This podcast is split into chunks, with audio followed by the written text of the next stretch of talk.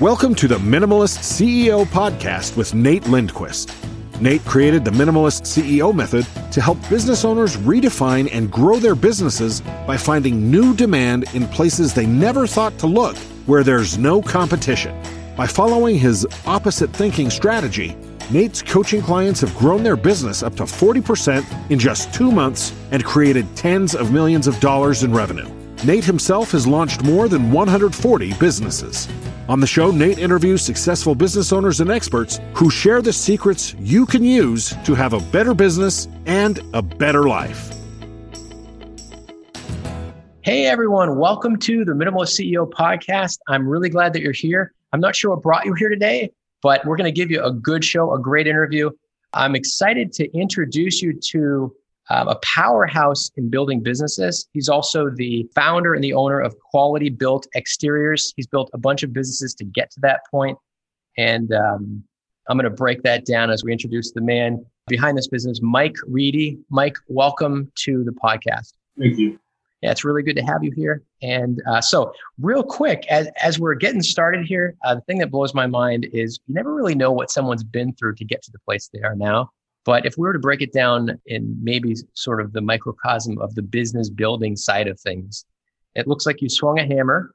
If I'm not mistaken, you swung a hammer. Then you started overseeing hundreds of workers. Then, and we'll go back and we can shine a light on each one of these. You built one of the biggest cell phone retailers in your area. Then, uh, real estate flipping, a real estate flipping business, and you're an investor. And also, then you built this fantastic model of the consultative sale, this customer service business of the quality built exterior. So, um, did I get that right? Because you could fact check this right now for me if I missed anything. Yes, I did uh, cellular phones, electronics, then real estate, and then real estate led me to construction. Awesome. So, if you could just just for our listeners to give them a little bit of background, I mean, um, tell us about yourself and how you got started in business. I mean, wh- what was the spark and where did it all begin? I would say one at one point I was at a uh, a party, and I was 15 years old. Everybody around me was 28, maybe 30, and I was 14, 15, something like that, renting my own apartment, working 50 hours a week. Did you say renting your own apartment? I want to make sure that we get you uh, loud enough. Renting a room, so not an actual apartment, but renting a room from somebody. Was paying approximately $400 a month, and I was putting myself through high school, working from when I got out of high school to uh, 10 o'clock at night and on the weekends scraping floors in order to have enough money. And um, still, you got that young, you can burn the candle at both ends of the stick. So I was able to work a lot of hours. You say 14 years old, you were you were renting a room on your own. Yes. So how it might have been 15, but it used to be 14. It's been so long ago now that I can't remember. Maybe I was 15, 14. Okay. So uh, if before we go any further, so this is how you started. You're obviously making your way at a very young age. And you say put yourself through high school. I think about the dynamics. I mean, I have kids and I think about the dynamics that have to happen and all the support that our kids need from us. Could you expand on that like, real quick? How did you end up in a situation where you were making your way at such a young age? Never thought about it. I just did it. Whatever needed to be done I looked at my options and picked whatever was in my best interest at that time, and that's what I went and did. So, where was your family at this time? I mean, you you weren't you at this point. You're you're still a minor. My mother was up north. I'm sorry. My mother was up north. My father went to drive trucks. I was staying with one family member that once he left told me that I had two weeks to get out. So I had an option of moving in with a couple different family members, but I was used to doing my own thing. So I ended up meeting someone at school that his parents were retired, preacher, was able to travel and they lived in an RV and had a room that I could rent out. Wow. It out. So at that young age, I mean, you're you're this you're an entrepreneur. You obviously had a mindset of making things happen back then. What, what during those formative years growing up, what what kind of relationship did you have with your parents? Your father being a truck driver, sounds like he was gone quite a bit or entirely. And your mom, you said, moved up north or was living up north. How was your relationship at that time with your parents, and how did how did that unfold? Where I mean, it sounds like a very challenging and almost frightening situation to be at that age and have to fend for yourself. So I'd love to to have a better understanding. I mean, I think about the, the energy and the dynamic of of uh, my upbringing, I think I would have felt lost. People wouldn't understand. To me, it was no different than uh, opening door A or opening door B. I didn't really think about that. Did your parents know that the relative you were living with was going to kind of leave you short and have to go find your own place? Were they involved with that at all? I'm not sure. So, um, and, and, we don't have to deep dive into that area. I'm curious if, if at this point. That's better not to start, but my point was to answer your question is I was at that age, was at a party. I was pretty much doing whatever I wanted to at that age. Everybody was 28 to 30 years old. And uh, I just remember them drinking and nobody really had a job or anything like that. And I said, you know, I'm going to start working and bust my butt as soon as I can. So when I'm at that age, I hope I'm not sitting around trying to figure out what I want to do with 28 or 30 years old. Wow. So I was working, but I put working into overdrive. So I'd go to school year round in order to graduate, and then uh, I worked. So from there, working, I was making sandwiches. So I'm a sandwich artist by trade.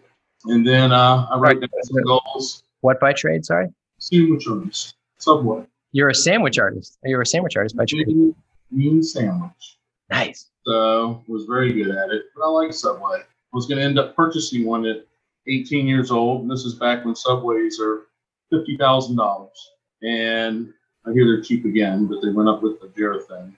Had somebody set to uh, to run it, and uh, this, I guess stepped that up. I went from making sandwiches to working at Radio Shack. I wrote down some goals, and one of my goals, I remember being in class and having the DECA, the marketing or whatever teacher, tell me that my goals were too big and I needed to scale my goals down because the stuff that I said I was going to do was just too far out. So, how old were you when you wrote your goals down?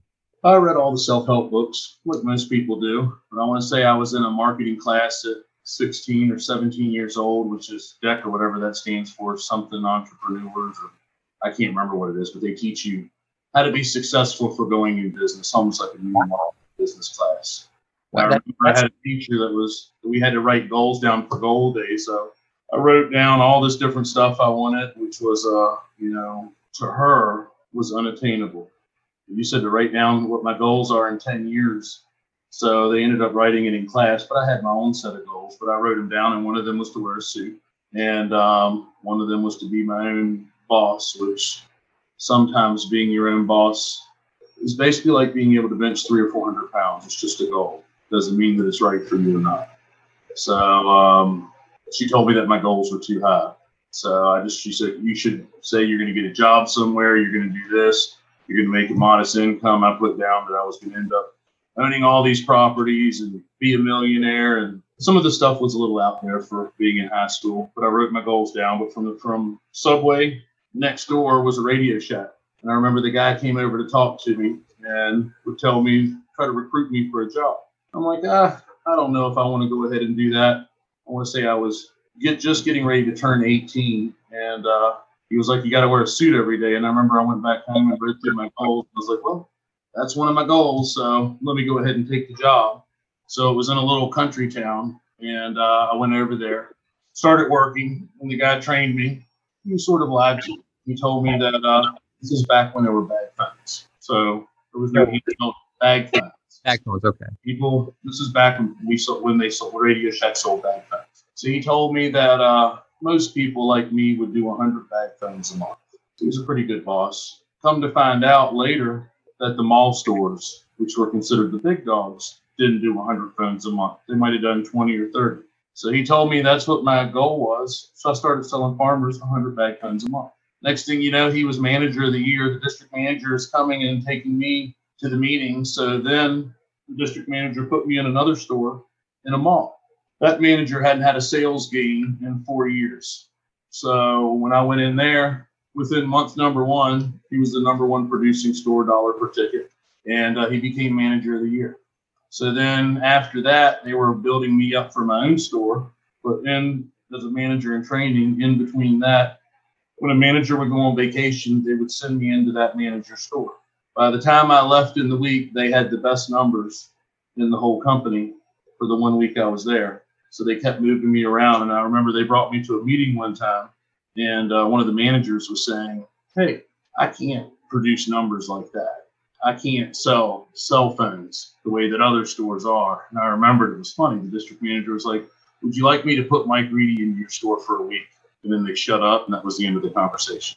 So I went to a store to go do that, to work at that store. They were building me out a new store at the time. So I had to go build out my own store. And uh, I took over another guy's store who was maybe doing $300,000 a year. And they were closing it down because they needed to do five or 600,000 to be open. So they were setting up a new location down the street. Before the end of the year, I had done $800,000 at that store that hadn't done over 300,000 in 10 years. So when so I went, quick as you're going along, I just because I, I, think that you're, you're you're sharing a lot of numbers. You went into Radio Shack. You got a lot of underperforming stores, and you have the Mike Reedy effect. So what do you attribute that to? When I mean, clearly you had a very committed work ethic, but what do you think made you so successful? A deep desire to win. Okay. So, and did you have, do you feel like you had the training and the tools at Radio Shack to implement sales programs? I mean, were you going out and doing boots on the ground were you doing cold calling? I mean, what were you doing? Uh, it goes a little long. I can be a little long winded, but bottom line is I have the ability to take people around me and make them their best. And then in turn, they may make me the best. I'm good in the team atmosphere. That's awesome. Yeah, and teams win. That's so. So then you're at this point now where back into the story. You're you get a three hundred thousand dollars store up to eight hundred thousand dollars. Well, bottom line is I ended up moving up into that company, left, and then uh, got tired of working a lot of hours. The district unit changed, so I quit. And I want to say I was there for two years. I guess it had to have been two years. Um, so I want to say I was 20 and I quit, and I didn't know what I was going to do. And I was like, ah, pretty good at selling cell phones, so pretty good at selling satellites. So I ended up getting a contract and opening my own cell phone store. And I opened them right when handhelds hit the market. So I was in the right business at the right time, and it took off and I went to areas where were underdeveloped. So that business thrived. Towards the end of that, then the market started getting saturated when you could go buy a phone out of Walmart or a payphone. So then that business had a lifespan, and a lot of times you don't know when to get out of business. Was that just luck that you got into the business when you did? I mean, did you say, did you target that market because of your experience with Radio Shack? And say, listen, I'm going to go do my own thing based on what I've learned? Or was it, and did you look at the market or were you just like, whoa? I didn't look at anything. I just said, what was I, what am I good at? I'm good at making sandwiches and I'm good at selling cell phones. So selling cell phones seems pretty fun. That's what I'll do. Okay. So I went and sold cell phones. I didn't have any clue of the market. I didn't have anything. I just knew that I was good at selling those, but I happened to be in at the right time of the market when everybody made money. So you saw the opportunity, anyways. Mm-hmm. So then I happened to be in with DirecTV. I was like, I'm gonna start carrying DirecTV. And right when I started carrying DirecTV, local channels came to the market. So we went from having DirecTV where you do three or four a month to where, in addition to cell phones, I was doing over 100 DirecTV a month. And back in the day, before there was the internet, or the internet was really popular, everything was 411. So I had a way that I was able to manipulate 411, and I would be uh, absolute DirecTV activations. So I would go, I had 300 numbers. I would go pick a city like California, and then I would pick the area that I wanted to sell in. And then I would set up a 411 number. They would call and ask for DirecTV. They would get me in my city. We would pick up the phone and say, Absolute DirecTV activations, which is what we had a business license for. Take their credit card over the phone, ship them a DirecTV, contact the local installer, and have it installed. So I was selling systems in California, Florida, any city that I wanted to, in addition to around in addition to around here, by manipulating 411. That was good while it lasted. But eventually, cell phones had a lifespan. DirecTV had a lifespan because Verizon bought them out, started offering their customers 20% off their DirecTV bill if they got their phone service with them. And then back in those days, there were pagers. I had 40,000 pager customers too. So um, that's what I did. Then eventually, when that that business sort of had a lifespan. I worked out of my house and kept doing the DirecTV thing, taking the 411 numbers, selling the system, and shipping it. And it was my brother and I were living together, but I owned a house. I bought my first house at 18 years old. So when I ended up working at Radio Shack, I just went and got a house, got a loan. Apparently, I had credit. I had a couple credit cards. Right before I turned 19, maybe a couple months, I bought an 18 square foot house with a hot tub and a pool. So that was a good timing. It went over real well at 19 years old having that.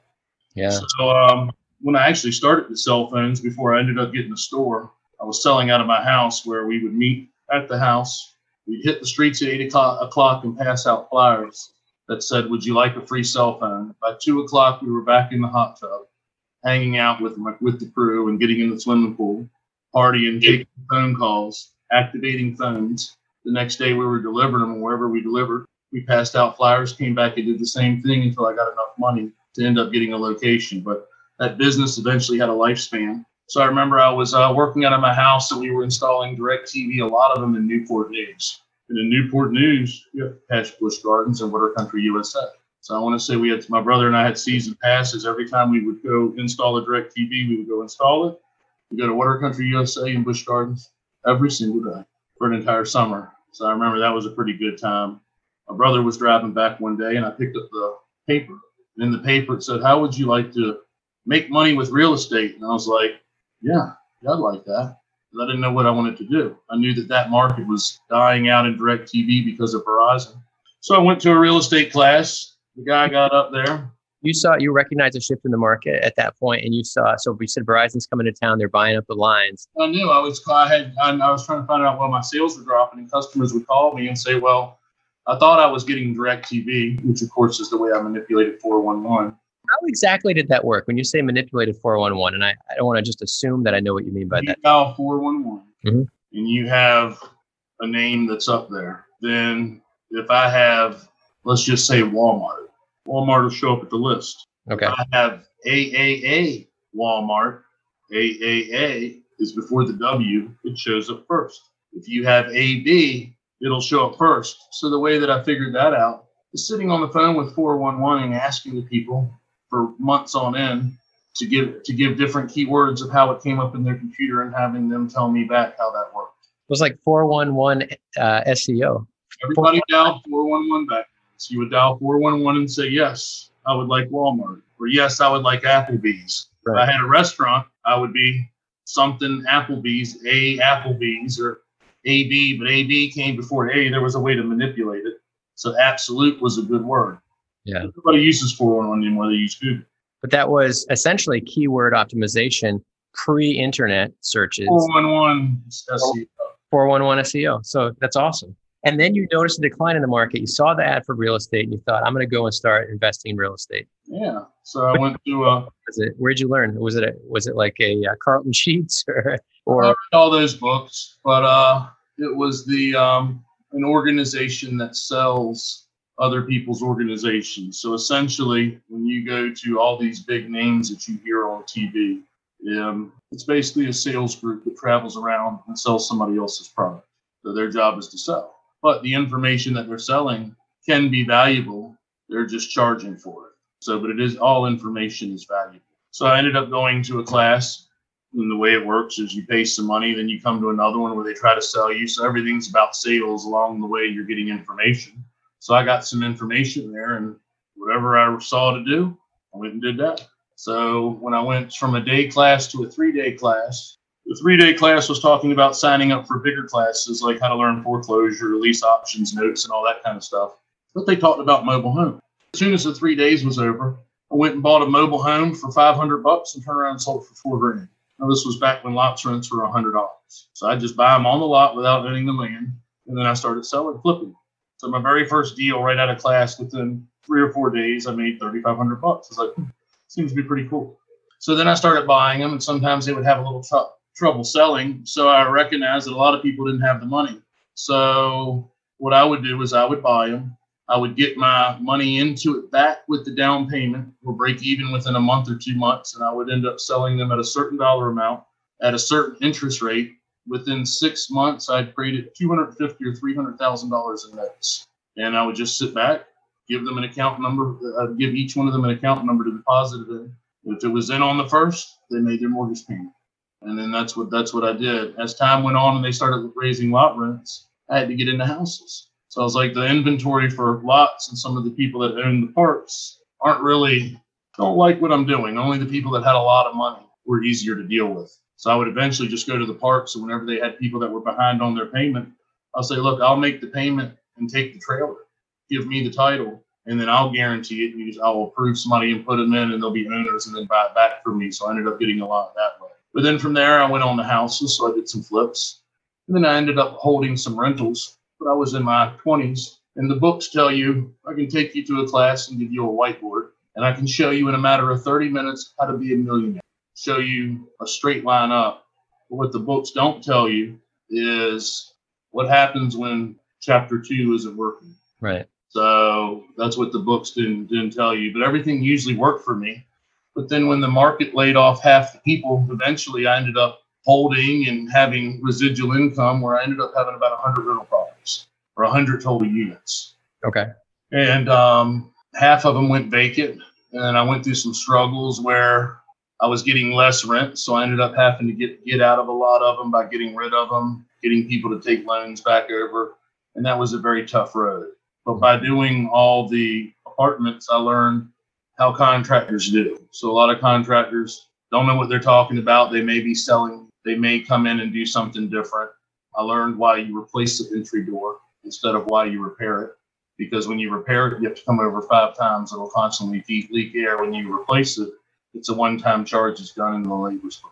Um, so I learned everything about a house. It's a one-time charge, and then you, your voice trailed off. So but you sell a door, if I come to repair your door, once the door is warped where the seals are messed up, I've never been able to get it right. So if I come over and I repair your door, you're going to pay me a fee. A week later, when you're having a similar problem and it's leaking water or leaking air, you're going to want me to come back out.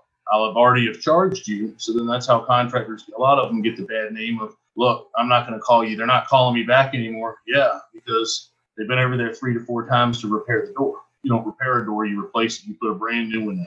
Yeah. So repairing something that opens and closes every single day is like a waste of money, but I learned little tricks like that. But I learned how to work on 100 year old houses.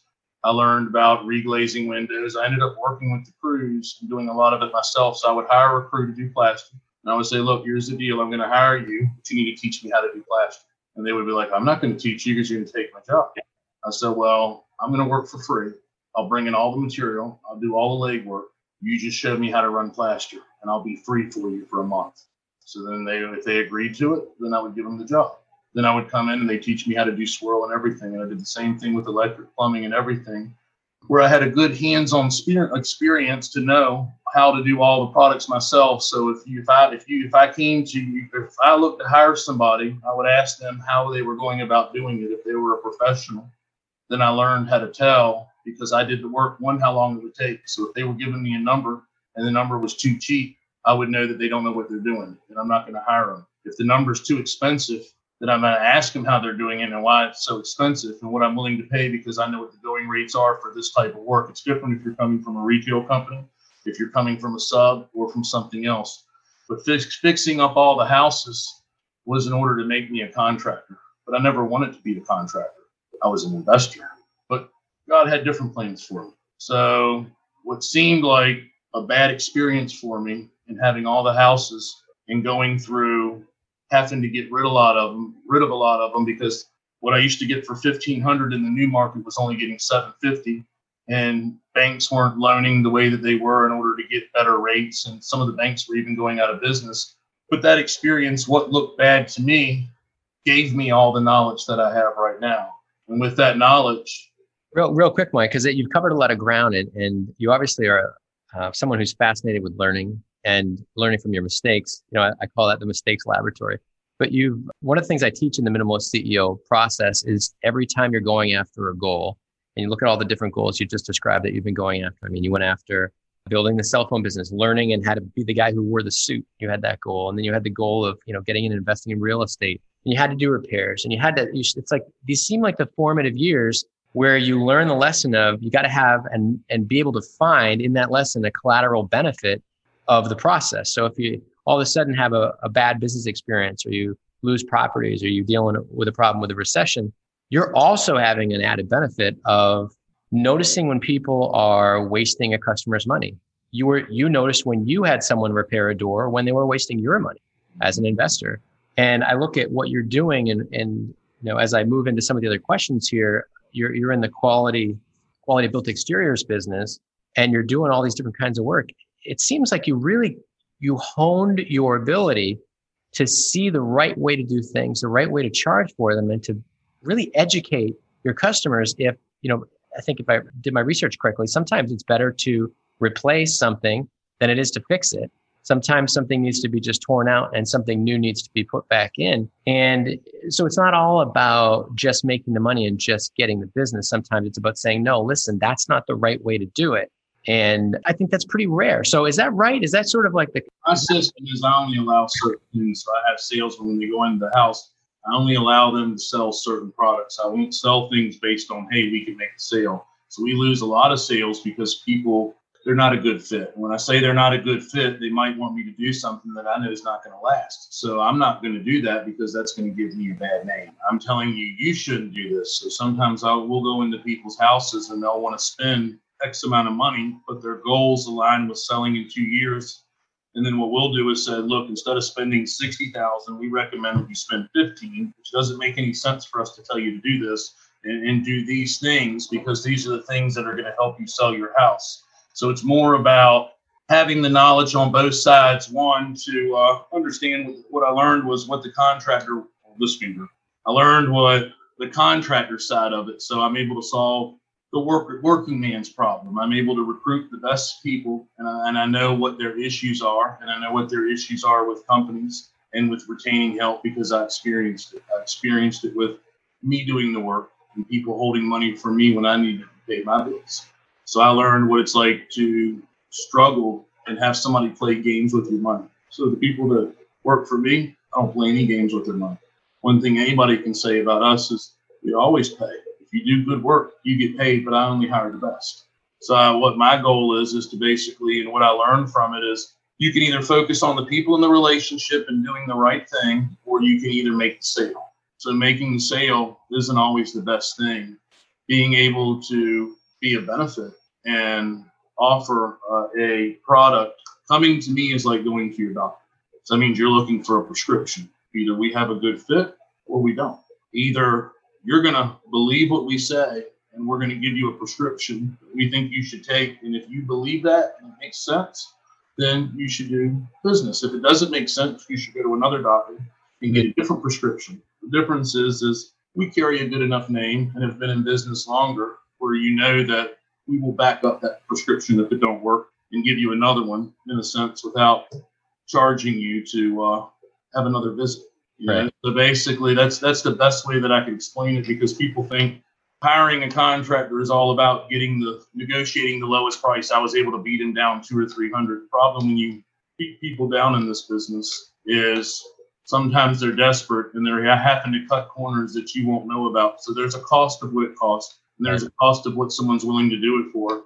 And sometimes when you end up sacrificing because you have to, doing a certain quality and a certain level of work and having a certain amount of guys, then um, the customers don't understand, or people on that side of the table don't understand that you know that's what it costs. That's a fair price. You know, so there's things that aren't a fair price and things that are, but there's a certain cost to doing business. It's not how low you can get it. It's what the product costs, what the overhead costs, what the people cost. So there's just a different way that you go about it. But in um, but all these different experiences over the years taught me a vast array of knowledge where I know networking, running wires, audio, video, electric, plumbing. I know it in and out. Um, yes. Framing, and we're constantly learning along the way. I know marketing. I've been doing nothing but marketing for my entire life. So I'm a better marketer than most marketing advertising advertising agencies now.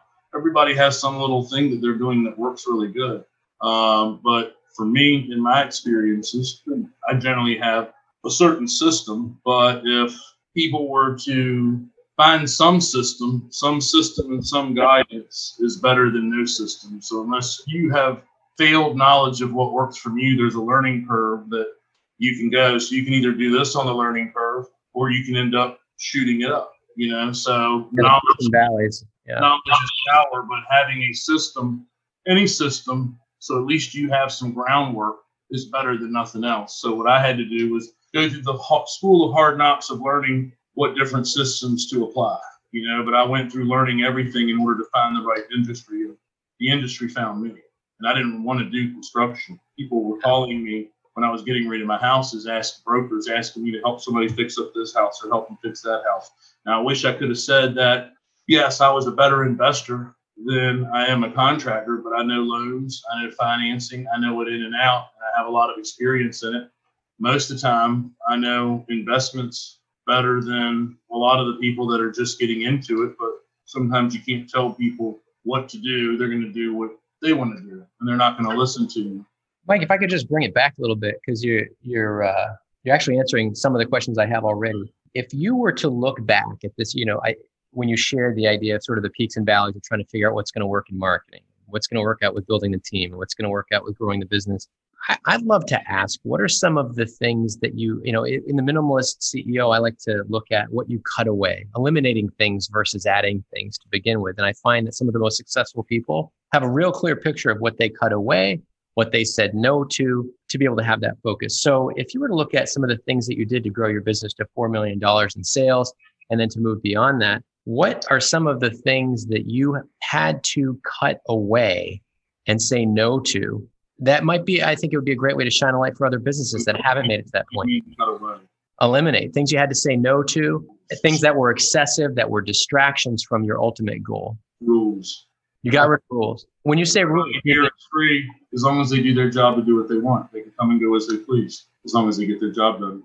They want to take a break if it's 15 minutes, if it's 30 minutes. So giving people freedom people are the success of a company as long as you can drive it in the right place. The people that work for you are what is successful. But you have to make people feel a part of something. If everything is military style, then they might do it because they have to. But having people that want to come to work and, and like it, that you can solve their issues is the first start. So whether you're solving the customer's issues or your people that work for you issues, so the traditional rules that most people have is I don't have them. How did you figure that out? Like, at what point did you cut away the rules? Because I mean, obviously, at some point, I think we I all didn't, I didn't like them. I don't like them yourself. I don't like them. You shouldn't either. I, I feel very much the same way. And I think what happened was I brought an operations director into my uh, one of my companies uh, when I was younger, in my late twenties, and I ended up, uh, you know, doing the formal. This is how you let someone go. This is the formal how you give someone the guidelines for having a meeting. You it just got so formal along the way that I could see people losing their energy. So for me, at that point, I realized like, how can I break the mold and create a culture where people are getting caught doing the right thing, and where it wasn't about rules, where it was about where do you want to go? What do you, you know, making it outcome, making the outcome that I needed to measure my employees was so clear that as long as they figured out a way to get it and they did it in a way that was in alignment with integrity and with our values, that like teach them to win. You know, teach them to win by figuring it out. And uh, you know, it's funny. We teach kids, I think, in in schools that uh, trying to find a shorter path is cheating. And there's a lot of examples of that. We could come up with lots of examples. You know, the kids who get in trouble for not staying on the path when they're walking into the school, they might run across the lawn. It's like, no, you have to stay on the path, and they get in trouble for that. Or, you know, that would be an example. So I'm with you with the the rules. Like people say, separate business from your personal life. Your business is your personal life if you're working here more than you're at home. So I believe there's no separation. I want to know what's going on. Talk to me. Get to know people. I love that. So that might lead to another example. What would be maybe could you give two other examples of things that you, you threw out? Like the traditional business does it this way. We threw this out and it's helped the business. There's so many. But then again, I don't know what the traditional place is because I've worked for someone from the time I was 15 to 18, and then I worked another job from 18 to 20. And I haven't worked for anybody ever since then. So maybe we look at what would you never allow to happen in your business? What would you never add to your business to make sure? add to it? Yeah, things just wouldn't do. Well, I guess it just depends on what aspect of it that you're talking to, but I guess I would never uh, get rid of handwritten checks. You got to know where the money is. I like to look at the check stub. Computer's too hard to follow, you know. So, um, like, in, in, it depends on each business. So, primary things, what I would say is whatever helps you, whatever anybody else tells you, whatever is working for you, don't change. So you can take a look at the things that um, people are telling you, but if a ball is moving and that ball stops, it's very hard to get it moving again. So if the ball is moving and you're going to apply stuff to your business, don't go all out. There's a lot of things that people are doing right. There's only a few things that separate the people that are making a lot of money from the people that aren't. So what do they say? What is the difference between a person working the same job that is saved at 50 years old for 25 or 30 years in order to be a millionaire and someone that's not. There's only a few things that they're doing that's different. So maybe they're just putting 10% away. Maybe they're saving coupons. Everything else they do the same. So my thing is, is I have a lot of people that feel like they're lost when they're actually doing a lot of things right. That you should take new information and you should try it out in baby steps before you do a complete 360 so you don't stop the ball from moving. So yeah. what I don't, well, I guess what I would say I've thrown out is bringing in certain information too fast. Do it one step at a time so at least you can do one thing right. Don't do five things right. Focus on one thing. So that's huge. I love that. So pick one thing. If you're going to help somebody, you don't got to help two or three. Help one. So if there's you've got 20 problems, let's just solve one today. How do we solve one? We're going to add something new to the business, and I got all these different things that I'm being taught to add to the business, let's pick one thing that I know that I need to improve and let's focus on that. Let's write them down and let's pick one thing that I know I can do today or tomorrow. Let's just start with that and implement that. Let's get one thing right and instead of trying to do 20 things. But right. that same rule applies all the way. If you've got 10 things to do, do one and complete it fully and be done with it, then move to number two. I'll do part of one, part of two, part of three, part of four, part of five, part of six. Do one thing at a time. Did you have times where, Mike, where you you tried to do too many things at once and had to learn that lesson the hard way? Yeah, I wasn't getting anything done. yeah, the illusion of multitasking. So if I do one thing, it's going to get done. The rest are going to have to wait. The one thing that it'll be there tomorrow. I'm going to get if I sit down to do something. Maybe I've got ten things I want to get done today. I'm at least going to finish one before I move to two, and the rest are going to move. They're they're there when I'm ready to leave, they'll be there tomorrow. And then tomorrow, but whatever I have gotten done will have been done. It'll be 100%. Do the hell out of it. And do it right. Don't rush it. Double check it if you're feeling tired. Leave and come back. I mean, some things don't leave you the luxury of doing that. But when people come to me all the time, I have, and they're not able to handle lots of things, I just say stick with one. Yeah, I love that what's the saying move miles in one direction instead of millimeters in every direction. I love that. I think um, another question i'd love to ask and I, I, think this is a challenge that a lot of business owners face is moving from the you know half million to the million dollar level and then moving from the million dollar level to four plus million dollar level. I know there's a balance between courage and commitment but i see a lot of i see a lot of business owners trying to do too much in alignment with what you're talking about people want to get big. People think that being big is the answer to everything so they can go brag. So people want to be fancy. The business will tell you what to do. You don't need to tell the business what to do. So do one thing and be really good at it. And when the business tells you you need to get a location, you'll know when you need to get a location. Until then, work out of your house. Some people don't need a location. Like me, I work out of my house. And at 9:30 at night, when I'm in my underwear watching Walking Dead, and people are knocking at the door to get paychecks, business told me I needed an office. And I was like, why are you here at 9.30? They're like, I just left the job at 8.30. You know, so the business will tell you when to grow. So then people are like, oh, here's what you need. Here's what you need to do. You need to do this. You need to hire a person for this. You need to hire a person for that.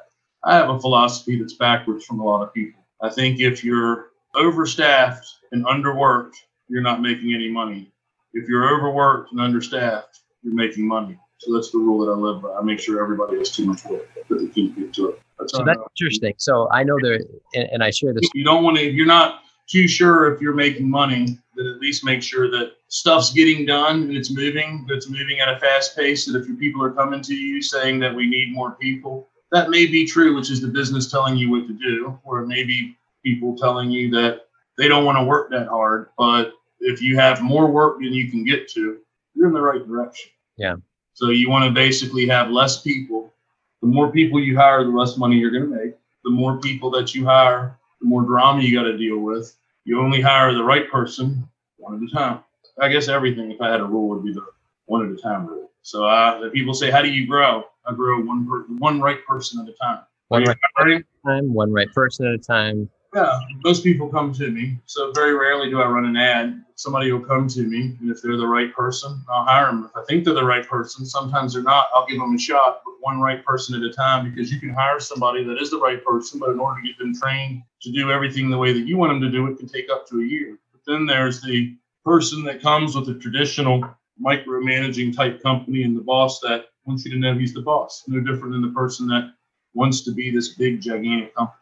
So the first thing I see young entrepreneurs doing is they're getting too big too quick. And sometimes the business that you're in is not a business to get real big in. Who said that you wanted to be a? Oh wait, sorry, that kind of you dropped off a little bit. Sometimes the business that you say that again. Sometimes the business that you're in can only get so big. So I look at small service businesses, Mike, and I mean you've gotten the business in, into the multiple seven figures, and I see small service businesses that are doing construction and are doing home services and some of them are doing commercial services. But I find out that a lot of them have job opportunities they can't respond to, and yet they're not paying themselves very well. And there's uh, they're out trying to do project management, they're out trying to do estimating, they're out trying to do. They're not appreciating their client very well. There's clients who aren't hearing from them until things are slow. And um, what I do when I work with a lot of clients in that situation is that I, I help them get a clear picture of what work they really are doing well and then what work needs to be done by someone who's going to do it well and then to be committed to finding that person finding a way to put that person in place. What would you to say say to someone in that situation um, in the small service business space where they're working their tail off they're grinding the hours they have new business opportunities but they're wearing all the hats and they say oh i just want the cash flow to get the next person. What would you say to them? One is they're trying to do three things at once instead of one at a time. So most of the time i find that they're bouncing around in their schedule. My people do the schedule. We go to one customer and finish that one, then you can go to the other one.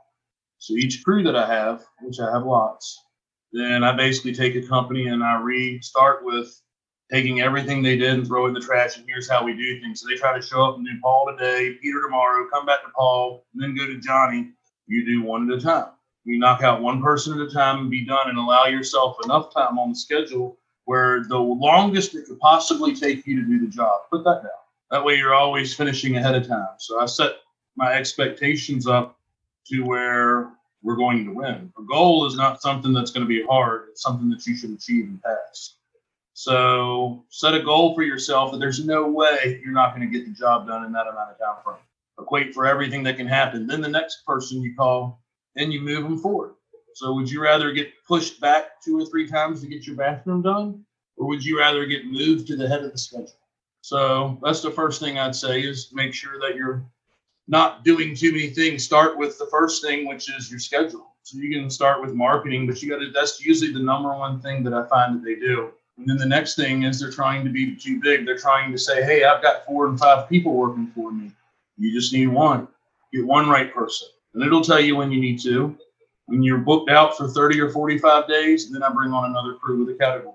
So like we've been doing painting for a while, but I've got a guy that been in business for three generations, the whole family. So I'm taking and building a comp, taking him over to us, and then rebuilding what they've done for three generations by basically putting a schedule down, having a crew lined up. Once that crew's booked out for 30 or 45 days, once it's 30 days, it's good. Once we hit 45 to 60, then I bring on another crew move that forward. Now I got two crews. Once I'm out far enough where it becomes tough to wait, then I bring on another one if that's possible. Sometimes you can't have the right crew. They got to be able to do the work.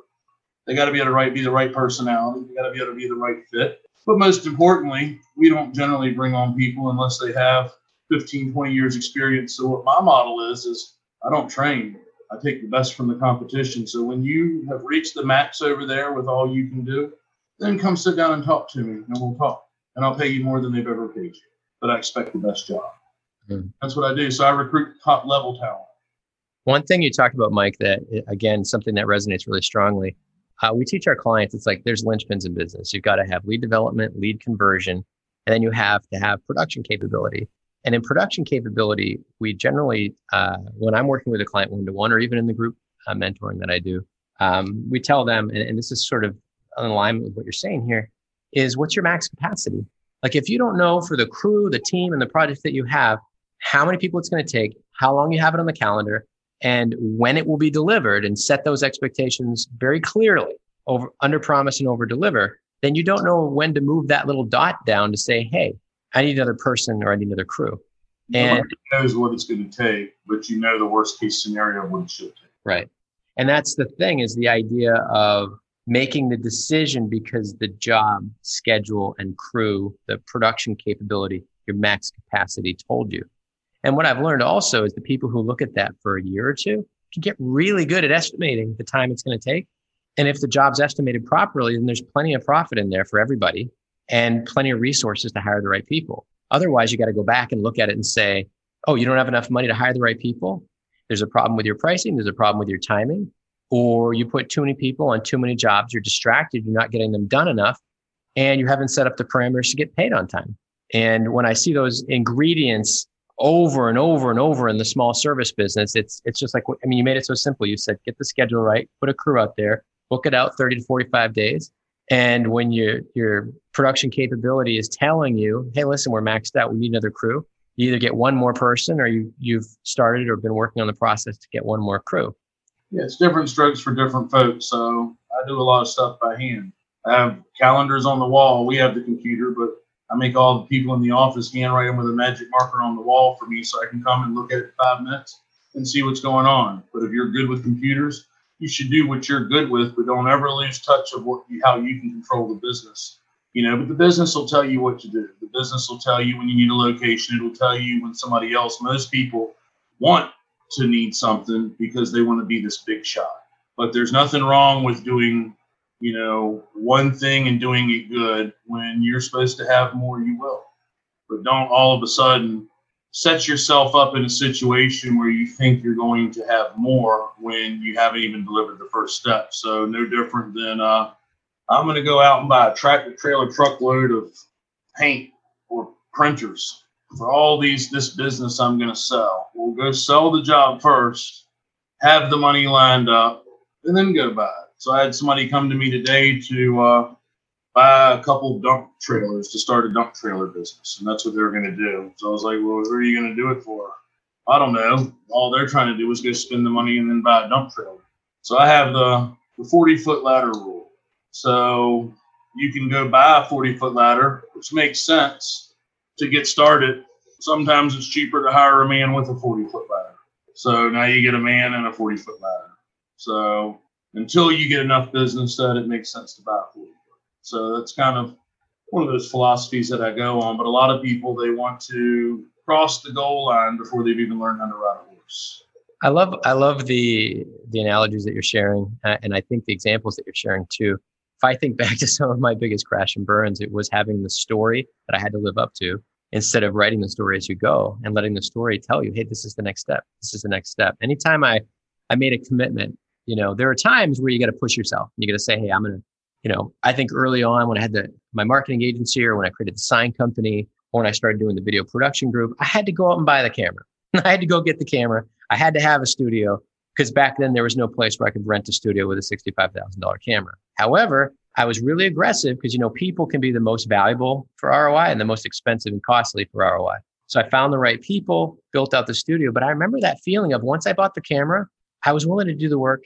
The, the video production studio started to grow because I was stepping up. But the opposite could be true. Hey, now we need two more cameras and two more producers because we're going to get all this work. We're doing this marketing camp. And I think if I if I ever hear myself, here's what I'm going to do. The first thing that comes to my mind, if it's not my wife saying it, is what day is it on the calendar? How many days out is it? What's it going to take to deliver that?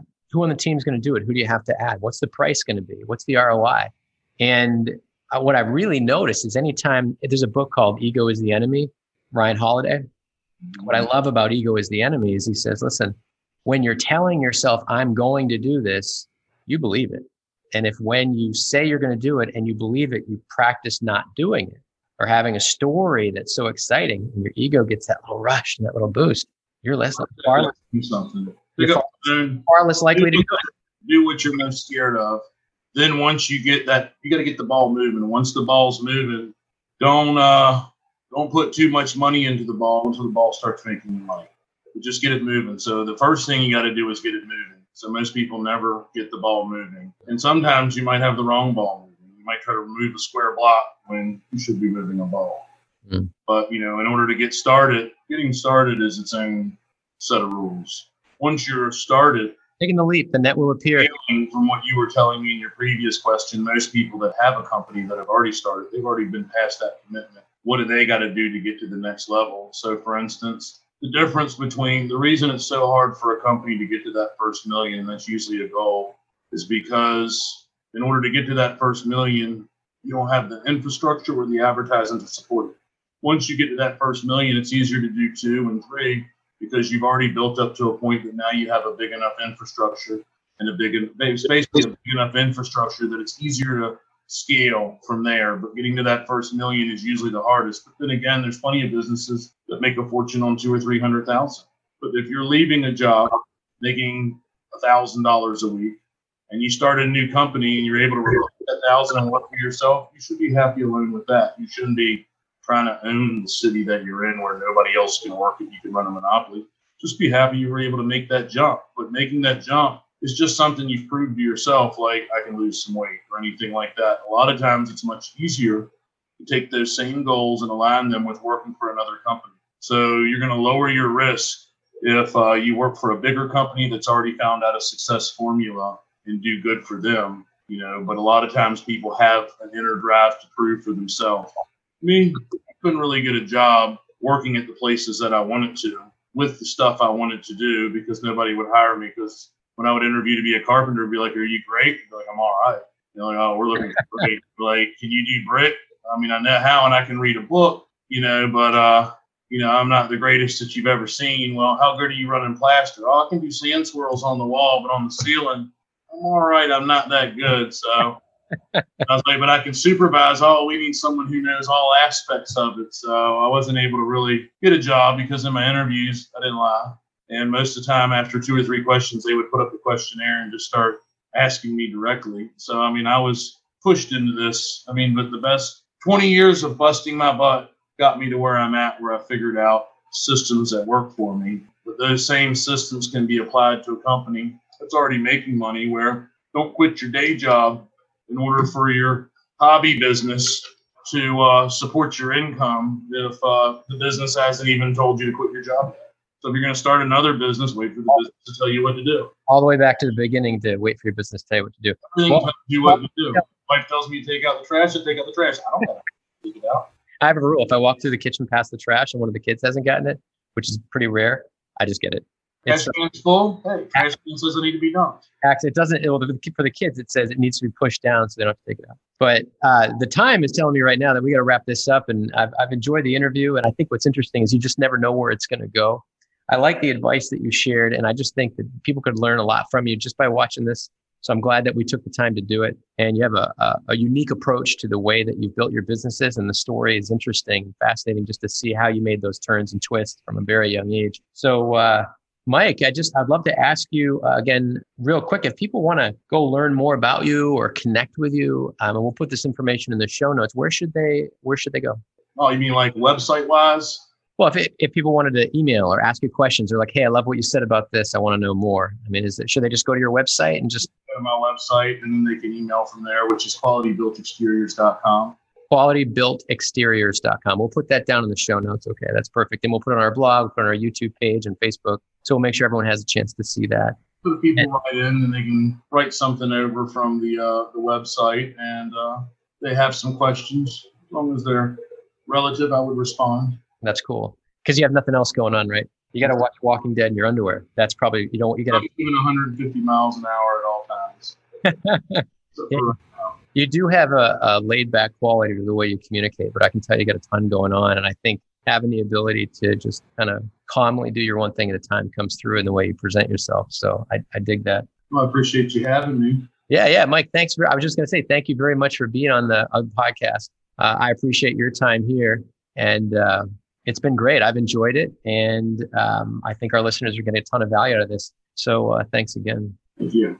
So again, this is Nate Lindquist with the Minimalist CEO podcast. We just had a great interview with Mike Reedy, and uh, there'll be more information in the show notes.